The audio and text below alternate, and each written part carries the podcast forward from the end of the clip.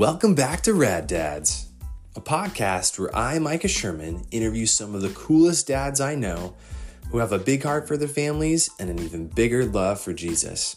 Today's episode is our season finale and Father's Day special, where I have the honor and privilege of interviewing the man of many hats, my dad, John Sherman. Our verse of the episode is brought to you by Proverbs 22 6. Train up a child in the way he should go, and when he is old, he will not depart from it. Grab your coffee and let's get started. All right, welcome back to Rad Dads. You are here at our final episode of season one. This is the season finale, uh, Father's Day special, um, where I get to interview my dad. Um, and so uh, we're going to get uh, right into it. Um, John Sherman, welcome to the show. Good to be here. Yeah. Uh, so I know that you've listened to a few of the episodes, Dad. So uh, I give the scouting report, and you can confirm or deny if any of it's true or false. And then uh, we'll get into the questions. Sound sound good? Great. All right. So uh, John Sherman uh, graduated from Biola University, where he played basketball. Um, you also got your master's in divinity there at uh, Talbot. Is that correct? Correct. Uh-huh. Um, you started um, as a youth pastor, um, did some student ministry pastoring. Um, also did, and I'm not sure, quite sure the order, but you also did a, a brief stint in the mortgage business. Correct. And then uh, you then later moved to Calvary Church and pastored a number of different areas, including men's ministry, athletics, and uh, and uh, senior adult ministry. Did I miss any other ministries? Probably college ministry. And college ministry. Okay, cool. So, needless to say, you're a man of many hats. That would be true. Many hats. Uh, you are Pastor John. You are Papa John. Uh, Coach John. There's a lot of hats that you wear, and I know a lot of us know you from many different um, versions of those hats. And so, um, thought it would be great to just interview you, and and for those uh, listeners that are tuning in to see a fuller picture of who you are and all, all the hats that you wear. So. Um, also uh, asked the rest of my siblings if they could describe you in a couple words. I said positive words Right, too, right. just so, so they were clear on that, and your wife. Right. And uh, mom said that uh, she would describe you as faithful to God, loyal to your family, um, ten- uh, tenacious, and an encourager. Um, and then as far as your kids, uh, they mention you are confident, passionate, a lover of the underdog. I can attest to all of these. Wise, consistent, and faithful, um, especially in what you commit to. Determined, and uh, you treasure everyone and and and things. You you have a lot of things that you're sentimental about. Um, so here we go. Okay. Uh, so I'll let you introduce, Dad, yourself a little bit more, maybe what you're doing now, and then you can maybe describe our family, um, your kids, and where they're at. Okay. Well, I'm 71 years young today. Um, I'm a minister, obviously, at this time with senior adults at Calvary Church of Santa Ana. Uh, been married 46 and a half years to my wife, Leslie. I have four kids, two boys, two girls. Um, all my children are married. I'm blessed with 12 grandchildren, ages 1 to 8, and 7 live on our street. Uh, I've been at Calvary Church for 61 years. Started as a fifth grader. I've worked at four churches that has already been briefly alluded a Lutheran church called uh, St. Peter's, a Presbyterian church called Covenant Presbyterian Church of Orange, a church called Anaheim Hills Community Church, which was a Reformed church of America. It's a church plan of the Crystal Cathedral, and then a non denominational church, which is Calvary Church of Santa Ana. My life verse, in case you were going to ask me, is Proverbs 3, 5, and 6. Learned it as a five year old, and it's been true till today. It says, Trust in the Lord with all your heart. Do not lean upon thine own understanding. In all thy ways acknowledge him, and he will direct your path. And I like that verse because if people don't have time to hear the whole length, I just tell them, remember the first line, trust in the Lord. Yep. The last line, and he'll direct your path. And I found that to be true over and over. in case you're going to ask me my two favorite quotes of Yes. my life, my the first one I remember probably having in my room at least from sixth grade on. I had it up on the wall. It says six days of hard labor produce one day of happiness. Whoever doesn't know the six will never know the seventh. And uh, that really talks about work ethic. Uh, my second uh, quote that I've always been impressed with says Thomas Edison discovered 999 ways not to make a light bulb work, and that deals with persistence. And um, lastly, I'm presently writing a book about my life that I never intend to publish, and it will be titled um, They Said It Couldn't Be Done. That is a great summary of John Sherman right there. Especially if you've been coached with uh, coached by him, or um, if you've uh, played with him in, in sports in any competitive atmosphere. All right, great. Um, so next question comes from Caitlin Rotondo um, in Franklin, Tennessee. I have a couple out of state people that have chimed in and have some questions for you. So here we go. Um, how would you say your upbringing, um, being your parents, your faith, maybe being the youngest of three siblings, influence you as a dad today? Well, my first response to that question is it's a good question, and it's one I don't think anyone's ever asked until today. So here's my best response. My parents were very good parents, and as the years go by, I believe I rate their performance higher each year. Uh, I'm one of three children. My oldest is, uh, sister is Martha, then a sister Mary, and then myself. We were five years apart. Uh, my parents were not perfect, but they were believers who were committed to living a life that blessed God and blessed their family and friends. Uh, by watching and remembering how I was raised and how my parents dealt with life, spiritual issues, finances, relationship, and ministry, I have a resource to draw upon for nearly every experience I've ever encountered.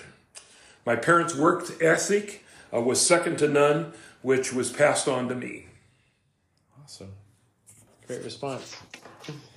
Um, as I was thinking about good questions for you, Dad, um, there's two.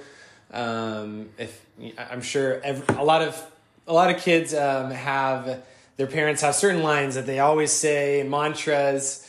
Two of yours have been I've all have I told you today that I and we would have to finish it that I love you. Yes, Dad, we know that you love us, but you would say that all the time. Um, and then another one you would also say is life isn't always, and then again we'd have to fill it in fair as a kind of a, a tough love. It's life isn't always fair. You got to get used to it. Um, so I don't know if I've ever asked you this question, but did those originate somewhere? Was they, they kind of spur of the moment? Or was it was it you and mom that came up with those, or what kind of inspired those lines in in your parent parenting?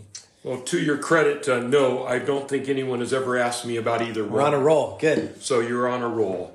Um, in reference to the first one, have I ever uh, told you today I loved you? My parents never told me, um, have I loved you? You know, um, they've never told me that um, today I love you. Um, and so that certainly had an effect. Um, I never doubted my parents loved me. They certainly showed me. Um, but they never were verbally or physically Gotcha. uh, in a way that they expressed it. Um, and that doesn't mean it never happened, but it Right. did not ever happen on a regular basis Yeah. Mm-hmm. that it made any impression. But I did not grow up believing that I was not loved. That was never a question. So to me, I just felt. Um, and then there was an individual in my youth group, actually my college ministry in 1980 to 82, named Robin Hoynes. And uh, Robin ultimately, um, to the shock of everyone, um, she, she was murdered. And that affected our college group in a significant way. But a contribution she made to my life was she was the first person I ever remember who really believed in hugging. And so that had an effect on me with her, as well as others from that time. And that's kind of a backhanded um, emphasis on Sure. Have I told you today I love you? Uh, you can say it verbally, or, but you also can also say it in a physical way, and so that would be tied in. I'd never thought about that until the last couple of days. The second uh, question you asked me: Life isn't always fair. Uh, I observed that life isn't fair uh, from an early time in my life. Uh, things that had an effect. I had rheumatic fever uh, when I was in seventh grade. Uh, I was cut from the basketball team that had to do with my career. In college, um, losing the first house that I planned on buying. I had a car accident um, early in our marriage, uh, no major damage, but it still had an effect. Uh, dealing with Caltrans, trying to take our house through eminent domain. Having our house burned in 2009 was another factor. Uh, being fired in 1981 did that out of order. Sorry about that, but that certainly had an effect. So, in actually every situation, by getting up after being uh, devastated, um, I discovered a silver lining that benefited me and my family that I could not have planned for or expected because after the after feeling like I wasn't treated fairly, by getting up again and just moving on um, based on the direction that I felt God already called me, uh, there was an unbelievable uh, number of successes that happened um, because of that. Had nothing to do with me directly. Mm.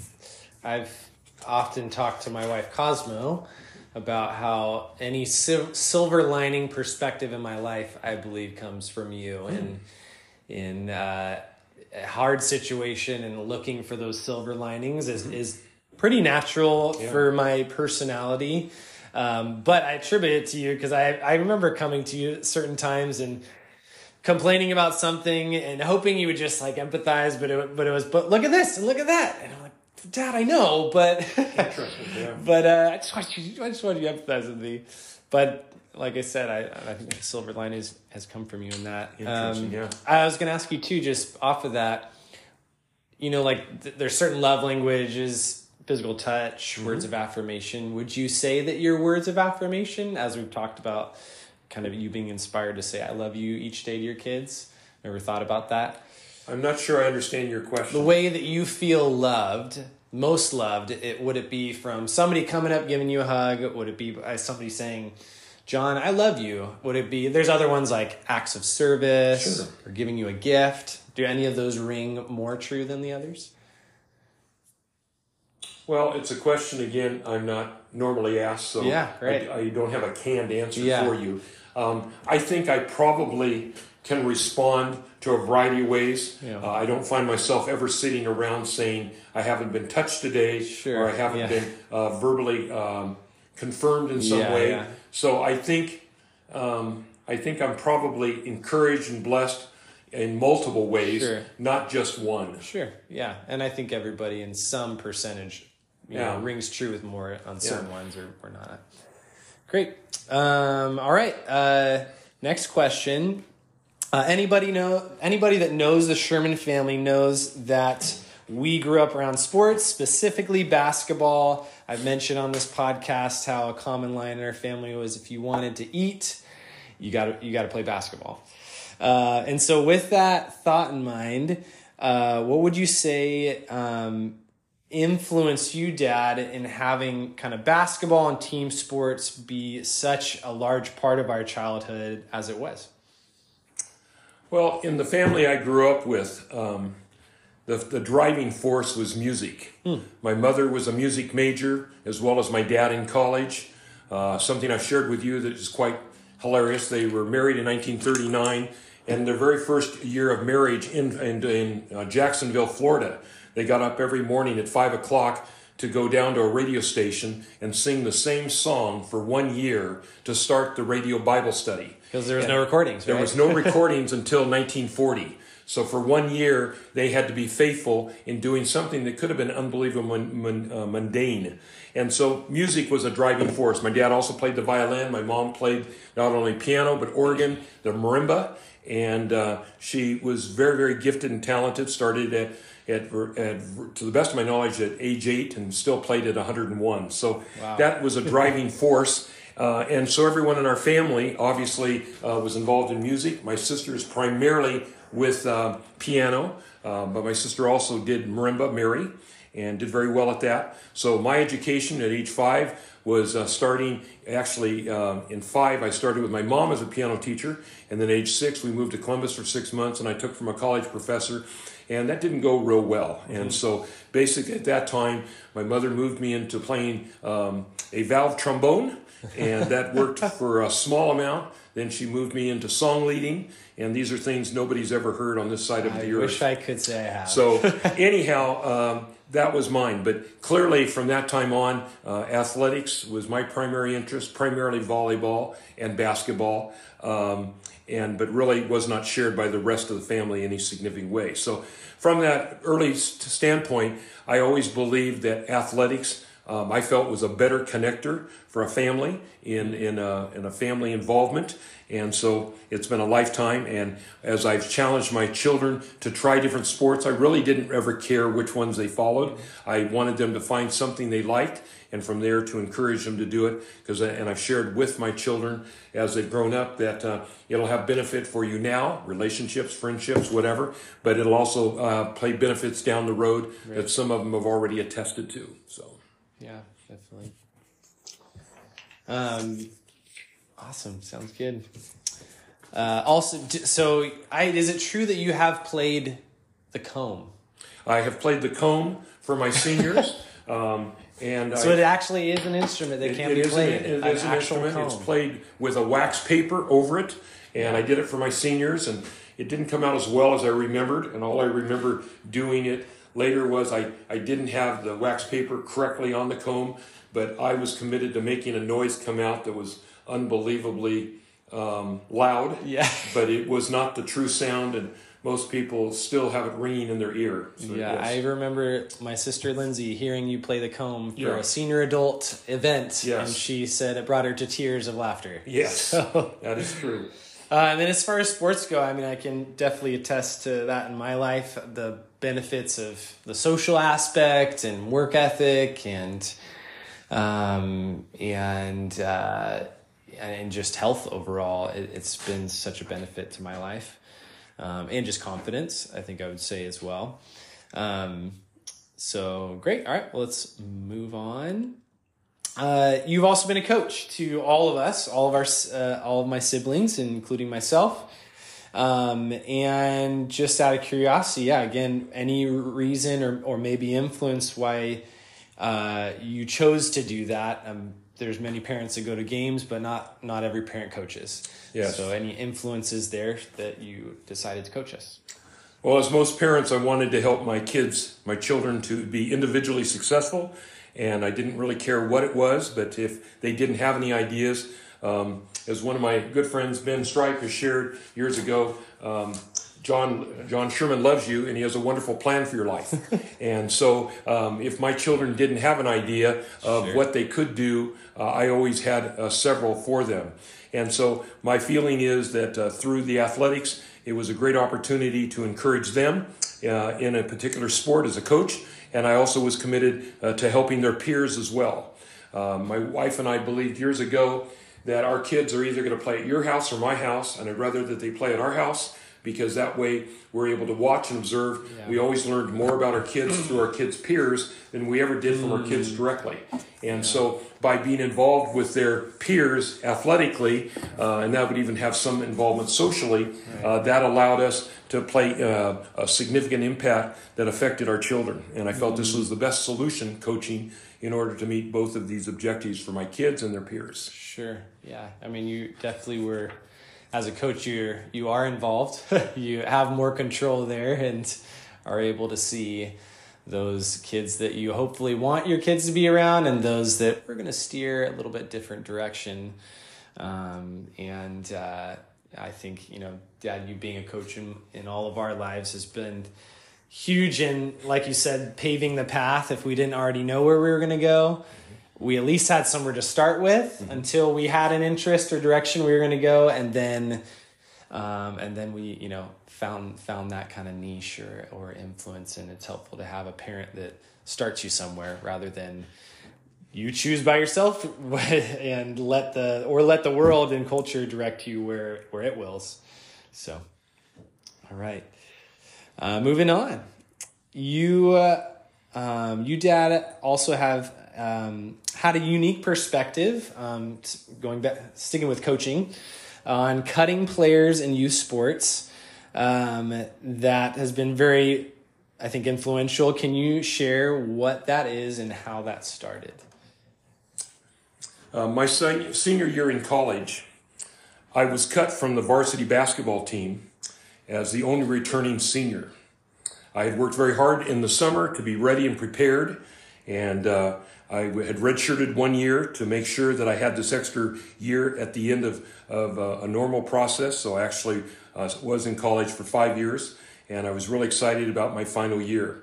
Um, this particular experience uh, caused me to commit to never cut a player in my coaching career.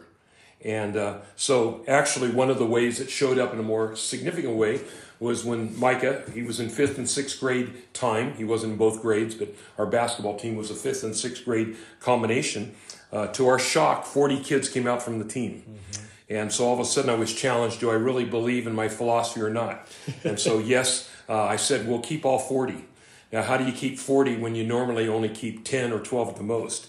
Um, I recruited 23 parents to help me coach five different teams. One would be a school team, the other four would be an intramural program that I set up that they would play each other all week long. So they, there was 10 on a team, so I needed a coach, an assistant coach, I needed scorekeepers, I needed refs, I needed a team mom because I wanted them all to have that experience. Yeah. And so um, in doing that, I shared with the parents I had a vision, and to my shock, uh, the parents contributed seven thousand dollars that year, wow. which was quite a while ago. That was to buy new basketball poles so we could have more courts, to line the courts, get equipment, and uh, bleachers too. Bleachers. Uh, we brought in bleachers. two. We bought two aluminum bleachers in that amount, so that the parents and grandparents had a place to sit and watch. And uh, it was an unbelievable season, unbelievably exhausting, but it was interesting when the season was done. Uh, it certainly made an impact, definitely with the parents and grandparents, yeah. and I'm hoping it was also beneficial to the kids who might never have had a chance to play on a team apart from that. Yeah. Um, so looking back, uh, there was 40 kids who were blessed, 23 parents, and I'm convinced 63 people will never forget the experience because yeah. it wasn't normal. It was interesting after that. I was a part of a ministry called SOLA, Sports Outreach of Los Angeles, and they would do seminars and classes for athletics uh, up at Azusa Pacific. So for at least 10 years, I went up and every year was asked to present this unbelievably crazy idea of not cutting people. And uh, it was just interesting. Occasionally, you would find some others who understood the principle and were implementing it. But um, it was a great opportunity to share that it was something out of the norm that could be done um, that certainly could bless the coach and bless the people who participate. So yeah. it's interesting how the Lord oftentimes takes you through something unique that, in a sense, marks you, but in the process, it gives you a ministry that you never would have dreamed otherwise if you hadn't gone through it. And I think about fifth and sixth grade in that time and how you know, like they're going to be cut at some point, whether that's a team or a job, mm-hmm. it's going to happen. But t- at that age of, you know, fifth and sixth grade to not be cut and have somebody that's championing, championing you, um, like yourself, Dad, I think I think about and shout out to, to Michael Levy. He was mm-hmm. one of those guys that wasn't cut um, I think was kind of on, was on the B team, and this was fifth and sixth grade. But you know, years later down the line, he's starting in his varsity basketball games mm-hmm. Um, as our st- as our center. Mm-hmm. Um, and I believe that your your perspective on not cutting, you know, gave him that opportunity that nobody else would have, and so it's it's worth thinking about and, and having conversations about, especially. And kind of a side uh, point that comes up as you're talking about that when you graduated from a small Christian high school, uh, there was 60 in your graduating class. For the first time ever, 30 of those kids followed you to Calvary Chapel High School. Uh, they've never had that kind of a turnout ever before. And I, it's not a matter of patting anyone on the back, but because of the extra investment that yeah. was done in fifth and sixth grade, and for the next couple years right. as they continued at Calvary Church School, um, they saw a connection there that they wouldn't have seen elsewhere. Right. And so again, I didn't care whether they went to Calvary Chapel. Mm-hmm. I just hopefully had marked them and encouraged them to play sports in college, sure. high school, whatever. And uh, but it's interesting sometimes when you do something that's out of the norm, it sometimes has immediate and even long term uh, benefits. Right. It, and it did. So, yeah. And and like you said, it wasn't just the students; it was the parents. I yeah. think it was you know you taking the chance to reach out to the parents and Yeah. get them involved. That I'm sure no other Yeah. uh, grade had more parents involved in a Yeah. program like that. And Mm-hmm. so, all that to say, when you get parents involved, it's such a game changer because everybody's bought in. Another side note I hadn't even thought of until you started to talk. Had practically no criticisms of our program that year from parents, grandparents, whatever. Um, it's also possible they were scared to death of me. Sure. And they were scared to death that if they criticized, they would now be the next scorekeeper. So I'm not really sure, but I think that is a possibility. Reach out and get them involved. Yes. It's good, some good healthy fear. All right, so now asking from the perspective of Papa John, all right, because you you are Papa John to uh, an astounding twelve grandkids uh, thus far. What have you most enjoyed, Dad, about um, grandfatherhood, and maybe what are you looking forward to as they get older? Well, I enjoy seeing what my children think is important um, to emphasize in teaching their individual families. Um, obviously, there's been lots of memories I have of my own kids raising them, but that doesn't mean that the things that I emphasize they will. So it's always interesting to watch. So that's something I enjoy. I enjoy seeing how each of my 12 grandchildren so far uh, have different skills and different personalities and how they relate to each other. I look forward to hearing that each grandchild has received Christ as their personal Savior, and several already have made that decision. And I enjoy watching my children train my grandchildren to be loving, responsible, and serving children of God. Awesome. And is your favorite stage when they're a newborn? No, uh, I am not one of them who's pushing to hold the baby. You don't want to just cuddle. The babies, when they're first born, do not naturally fit in my arms. And uh, so uh, I'm more than happy to share that. And uh, actually, uh, I'll play with them and tickle them and wrestle with them at any age. Um, but um, I probably really enjoy them probably from age two on up. Yeah. It's been really fun and funny to see how every single one of the 12 grandkids has had a unique um, relationship with you as far as that, like, is do I need to be afraid of Papa John or or do I go right to him? Like, have you noticed that? And different ones, some are a little bit more nervous, some are not. Yeah, there. It's been fun to see that, and especially I think about my son Paxton. He was definitely a, a little more uh, weary at first of you, but now he goes right up to you because he knows that you both like basketball, and it's like once you found that one connection point, Unbelievable. that's all you need. Unbelievable. Yeah. Great. Um, Dad, what are things you hope to continue to instill in your grandkids uh, that you did with your own kids? And is there anything that you'd like maybe to do differently?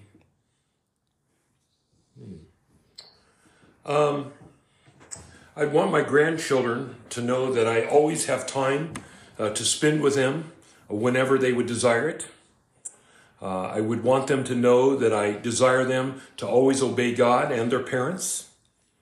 Uh, I will do anything to help them maintain focus on God's plan uh, whenever they get discouraged.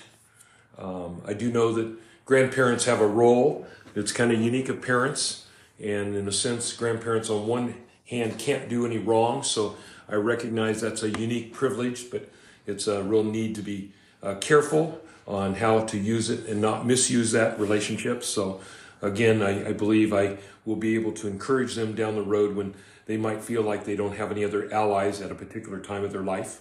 So that hasn't happened yet by any means, obviously. And then the last, I have trust that um, they have learned by my example uh, that God honors and blesses people who have a strong work ethic. So those would be, I think, the themes that come to the top in my thinking. Uh, the last line: Is there anything you'd like to do differently? Boy, um, that that I understand the question. I I do not spend much time in my life uh, wishing that I'd done things differently. Sure.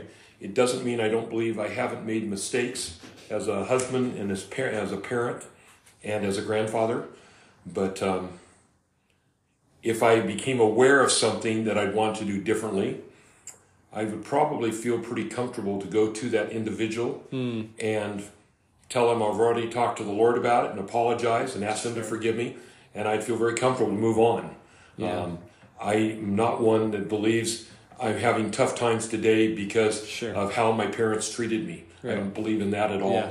Um, it doesn't mean everything's done fair in life, Yeah. uh, but I do believe God has placed me in the family I'm at. He's placed people in my life that I might like and dislike, teachers, coaches, etc. But I don't think anything like that's ever by chance. Um, if I had a hard situation, I personally believe God's allowed me to have that in order to prepare me for something else down the road. So I really believe uh, divine appointments happen in everyone's life. Yeah.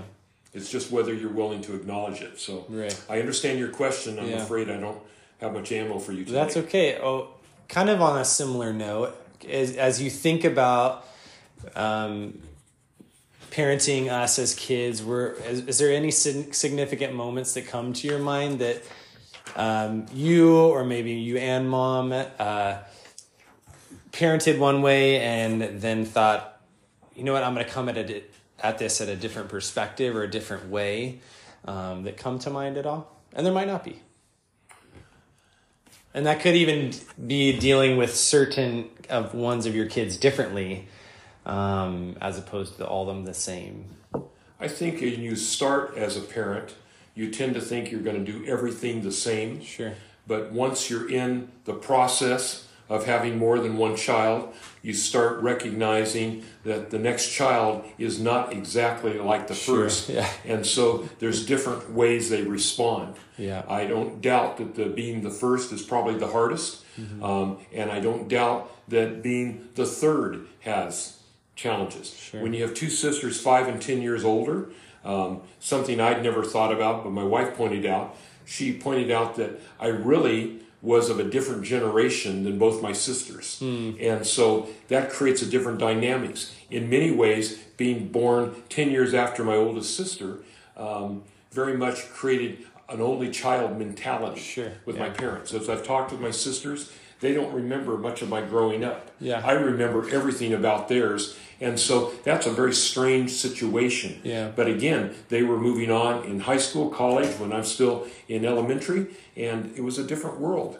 Um, but there's certainly pluses and minuses of every every role, and um, so again, there's things that I did that your mom, for the most part, your mom and I agreed on nearly any of our responses to our kids. We would generally talk with each other, Sure. and generally we would have a different perspective initially, but by the time we talked with our child, um, we were in agreement. Or we would even maybe sometimes share that one of us thinks you ought to do this, one thinks that. Yeah. So this is a case where we feel very comfortable. You make the decision. You're going to please one of us. Right. Yeah. And so, but for the most part, um, we, I don't really call any major issues unless you have some to bring up today. No, no, no, no, I'm not digging for anything.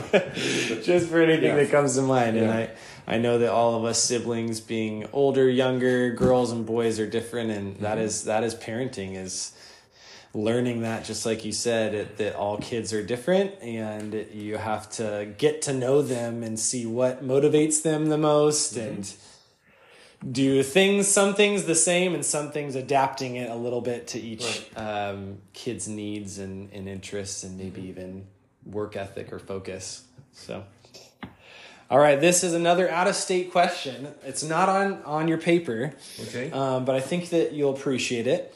Uh, this comes all the way from aaron mccalmont from Wow. meridian idaho. So shout out to aaron uh, and he would like to know um, how did you raise four kids that are still following the Lord today? Uh, what are a few things you believe were critical, most important, fulfilling Proverbs 22 6? This is all Aaron, uh, that says, Train up a child in the way he should go, and when he is old, he will not depart from it. Well, first of all, I think this Aaron guy you're talking about, I think he was all everything in volleyball Cal Baptist University. He was a stud. He is a stud. in fact, if I'm not wrong, he actually put the volleyball program on the map. So, I think he did, yeah. the, the publicity was so bad, he had to move to Idaho. That's right. so, yeah, I now know who you're talking about. Yeah. Uh, the first basic question was, how did we? Um, well, first of all, I think the Lord gets the credit. I believe I've been blessed with grandparents uh, and parents that prayed regularly for myself and my kids that would come someday. And so I believe God does honor uh, prayer. I believe parents that are together uh, certainly provide some continuity and consistency sure. that others don't have. Yeah. I think um, having a mentality that we were not seeing kids as an extra um, activity or an extra trinket in our life, mm. but a major focus. Uh, when our kids came along, uh, we put many of our personal interests and mm. hobbies yeah. uh, to the back burner or in the garage and put in storage. and we've done that because the kids are only here for so, a certain length of time, and they and their world, their peers, were the top priority. Uh, we bought a house that would allow us to be able to entertain uh, at any time, and uh, it was something that our kids uh, came to probably appreciate over time. And so, our whole life has been structured in in ministry and recognizing that if we're not doing our family right, um, we really have no ministry.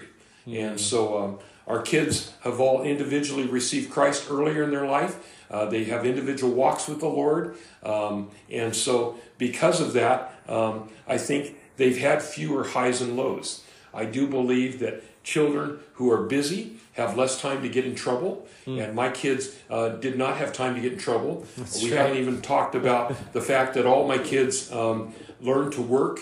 Um, and we're talking about manual labor work, whether it be yard work or housework, whatever, yeah. from early on. My kids were not given cars. Uh, they all bought their own cars. I showed them how to save the money and how to, to actually negotiate and get cars.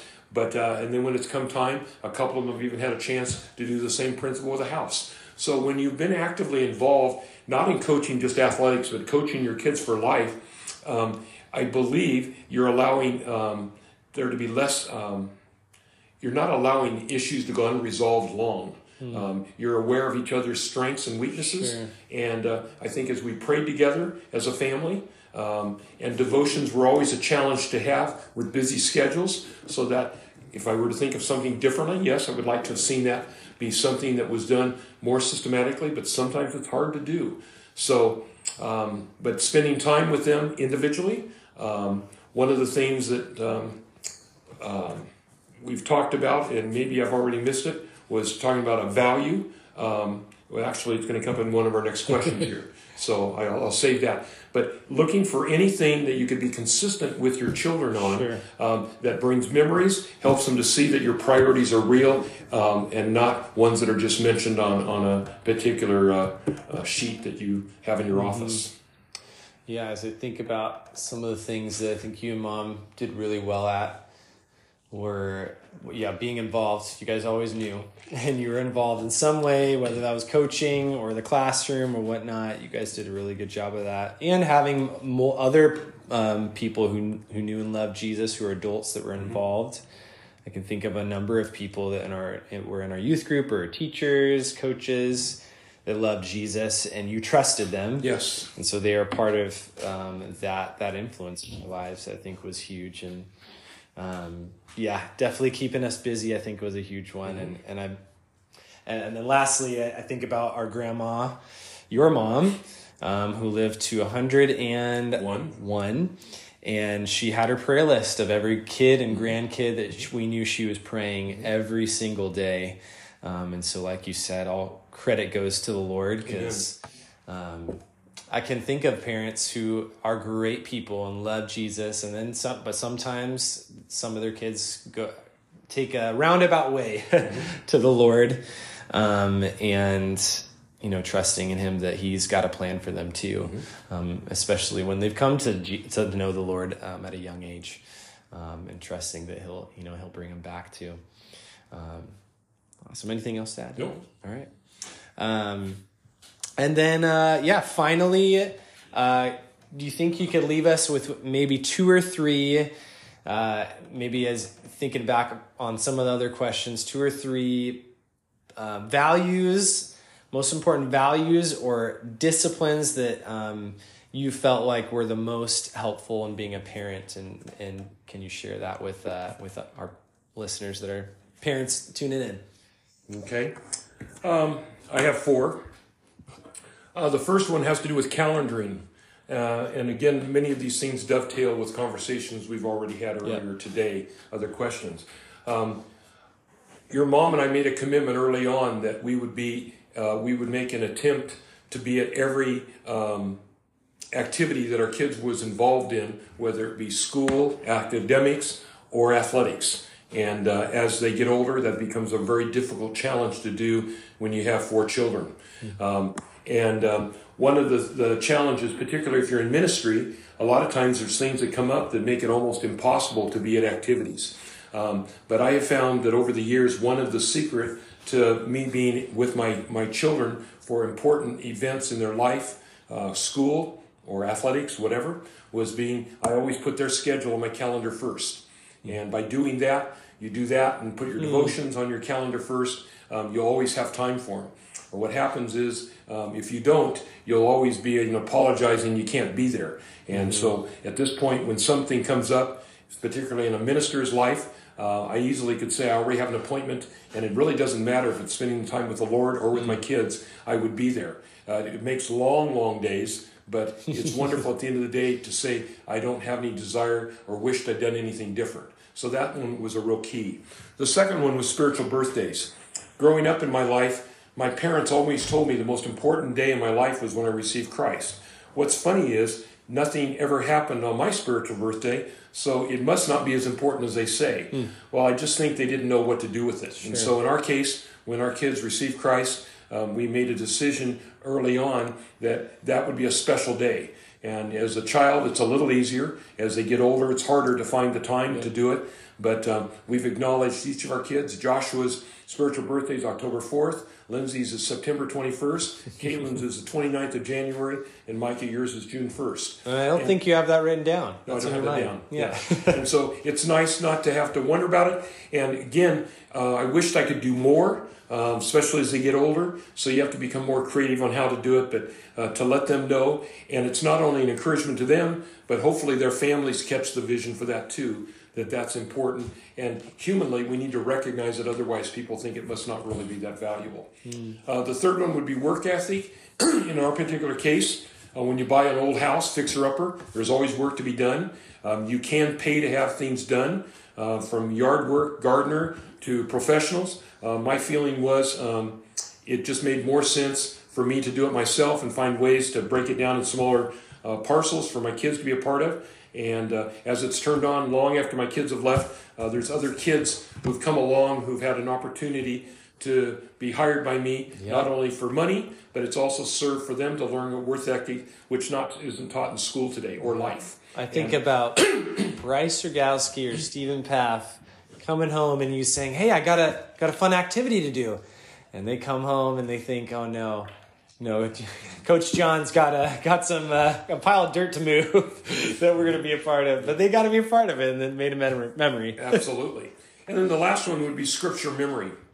I was fortunate that my parents provided me uh, private education, so most of my early years were, was a, with a Lutheran school, and the Lutherans do an unbelievably great job of memorization uh, every day, starting from to my re- best remembrance from first grade on, you'd have possibly half a page or a page of the catechism you had to memorize that mm. you had to give. And when you start that young, uh, you're shocked at what a young mind can learn, sure. especially yeah. when it's trained. And so, as far as scripture memory verses, etc., um, that has just been a lifetime blessing. Uh, it's easier to learn when you're younger. Um, when people say they can't learn older, they're they're yeah. they're they're they're not correct. Uh, I've had many people tell me I can't learn, and I say, well, give me your phone number and we'll talk about it later. and they'll give me their phone number. I say, wait a minute, how'd you learn that? Well, they've set their phone number so many times, that's why they remember it. Right. Well, you can do the same thing with Scripture. Totally. In California, we have lots of stop traffic. You write the verse down, you take it in your car. While you're waiting in stop traffic, you're able to review it. You'd be shocked at how that has an impact on you. And when you have that Scripture memory, it helps you in your own prayer life, it helps you in counseling when you don't have to be able to look it up. You know where it is, and there's a confidence there in your walk with the Lord you wouldn't have otherwise. So mm. to me, those would be the top four that come to my mind today. Yeah. I, I think about, again, back to that fifth and sixth grade season of life, you had us memorize the four spiritual laws and the verses connected with them. And if, if you don't know what the four spiritual laws are, they're four four um, points to share the gospel, um, the good news of Jesus Christ, and that has stuck with me, and I'm sure it's stuck with other guys that had that were a part of that season of life, and so that's been a part um, of my memory. And a quick side note: that was intentional that we did that because the kids were would be such a large group that would be going through it. Um, they wouldn't feel like they're the only people that are being put down for it. But when you have the attention of the kids in one aspect, I didn't want them to leave without something that could have hopefully spiritual benefit. Yeah. And you don't know which kids, even in a Christian school, that Right. know. So whether they knew Christ before that, afterwards, they'll never in, in eternity be able to say, "Boy, I never heard, didn't Right. know." And hopefully, somewhere down the road, they would benefit, or they'll benefit. Uh, by sharing with somebody else something that they'd forgotten that they learned. Sure. So uh, that was intentional to make sure that it was kind of a balancing act with our overemphasis on training our physical uh, basketball skills. That's right. Yeah. Uh, and then that, the last thing I was going to mention with the work ethic was you you have our you have our kids. You got your grandkids coming over here and there now, doing some work and doing chores. Paxton's always grabbing a rake from you, and he doesn't want a, a baby rake. He wants Papa's rake. Yep. Um, and so you're you're already continuing that uh, work ethic legacy that we very much appreciate as your kids and. So thank you. Thanks for letting me interview you. Um, you mentioned I was your first person that's gotten to interview you, so Yes. it was a privilege, and I could thank you for many, many things. But just want to thank you, Dad, for being my dad and doing a great job and continuing to do that with with myself and um, with the, with all of your grandkids now too, and your kids who are in your state and also out of state, uh, getting creative with that. Uh, so thank you very much for letting me interview you. And thank you for making the effort. I would never have guessed that any of my kids would have ever uh, made this attempt to do podcasts. And so I'm impressed that you would make this a commitment. And as I've heard the other ones, um, there's no question once it's done, uh, everyone benefits. You Sure, benefit, yeah. the person you're interviewing does. And you never know what influence somebody has on another who says, I'm like that person. I Right. wonder if that could be helpful in my life. So Totally. I believe it's a, it's a great uh, um, ministry opportunity to stimulate other believers. Sure. Um, would you mind praying for any listeners, dads, parents, anybody that's listening to uh, this episode? Father, we thank you for today. We thank you that uh, today is unique um, because it's in the present. But Father, in my case, um, you've been preparing um, the life experiences in my life for 70 plus years. And I thank you, Father. We, we have no idea whether we have one day more to live or whether you're going to allow us to uh, have several more years. But Father, we thank you that uh, we don't need to worry about that. As we've already talked about, Proverbs 3 says, Trust in the Lord, and it ends with, And you'll direct our path. Thank you that you've been true to that. And it, again, it doesn't matter our age. It doesn't imagine. Doesn't. Um, it isn't determined whether male or female, or whether um, what our job uh, position is in life. Father, we all need to trust you, and it's wonderful and encouraging, even though we're in unbelievably difficult present and future days. Father, there's nothing going on on this earth or in my life that's a surprise to you. Thank you that you're coming back soon, and we look forward to it, whether it's tonight or whether it's in the next 20 years. Thanks for the chance for us to talk today. In your precious name, amen. Amen. I love living in Cali. That was the season finale. Thank you to all our listeners out there. Hope you have enjoyed all 12 interviews of season one as much as I have. And I leave you with a charge to close us out. Go and grab coffee with someone. Ask intentional questions that go beyond the surface level and end with praying for each other. One of the enemy's biggest weapons is dividing us. So let's combat that with loving one another and keeping Christ at the center.